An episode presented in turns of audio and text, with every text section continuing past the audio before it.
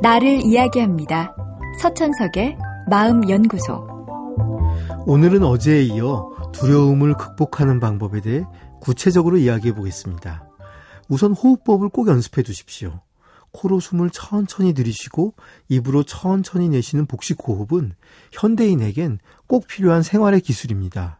우리는 긴장하면 더 가쁘고 얕은 호흡을 하는데 그런 호흡은 우리를 더 긴장하게 합니다. 반면 복식 호흡은 우리 몸의 부교감 신경을 활성화시켜서 긴장을 풀어주고 편안한 기분으로 우리를 유도합니다. 속으로 하나, 둘, 셋, 넷을 세면서 천천히 들이쉬어 배를 불리십시오. 그리고는 잠시 멈춘 후 입을 조그맣게 벌려 최대한 천천히 숨을 내뱉어 보십시오. 평소에도 꾸준히 연습해두면 긴장할 때 쉽게 사용할 수 있습니다. 다음으로 수다를 떠십시오. 긴장하고 불안할 때면 친한 사람과 대화를 하십시오. 긴장은 말로 표현하는 순간 분명하게 줄어듭니다.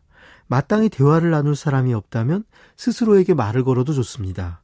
물론 생각만 해서는 안 되고 일기처럼 글로 쓰거나 연극 대본을 읽듯 말로 해야 긴장이 줄어듭니다.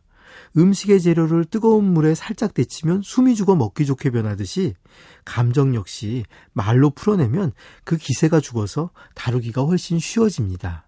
지금 이 순간에 집중하는 연습도 도움이 됩니다. 두려움은 우리의 초점을 미래와 자기 내면으로 돌립니다. 그러다 보니 오지 않을 미래를 불안해하고 자기 스스로를 믿지 못하게 되죠. 하지만 힘든 때일수록 지금 내가 놓인 상황과 해야 할 과제에 집중해야 합니다. 당장 해야 할 일, 내가 취해야 할 다음 동작에 정신을 집중하십시오. 성공한 동작이 하나하나 모이면 그 상황에서 승리하는 것입니다. 마지막으로 강조할 건 역시 준비하는 자세, 훈련과 연습입니다.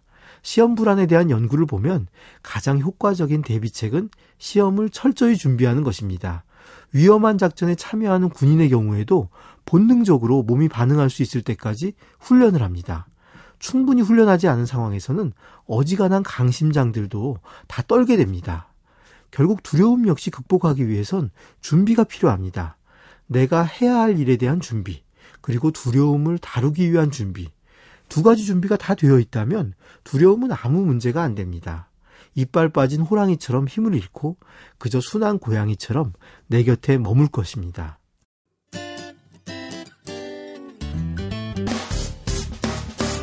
기쁠 때면 내게 행복을 주는, 슬플 때면 나의 눈물 닦아준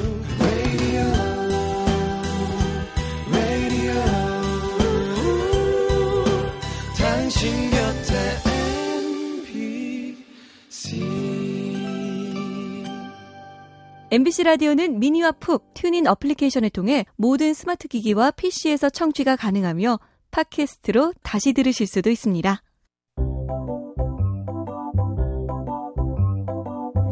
서천석의 마음연구소.